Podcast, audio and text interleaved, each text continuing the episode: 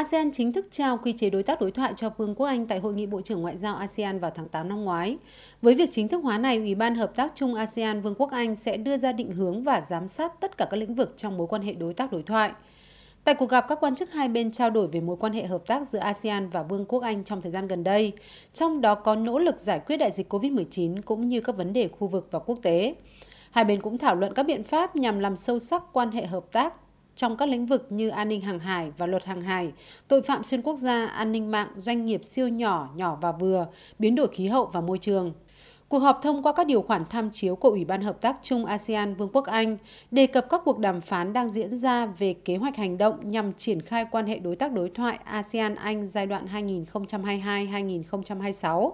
trong đó định hướng củng cố hơn nữa mối quan hệ đối tác đối thoại, tập trung vào các lĩnh vực cùng quan tâm, phù hợp với tầm nhìn cộng đồng ASEAN năm 2025. Việc Anh trở thành đối tác đối thoại của ASEAN vào tháng 8 năm ngoái trước đó đã được hai bên kỳ vọng sẽ đưa mối quan hệ lên một tầm cao mới trong tất cả các lĩnh vực. Phó Thủ tướng Anh Dominic Raab nhấn mạnh.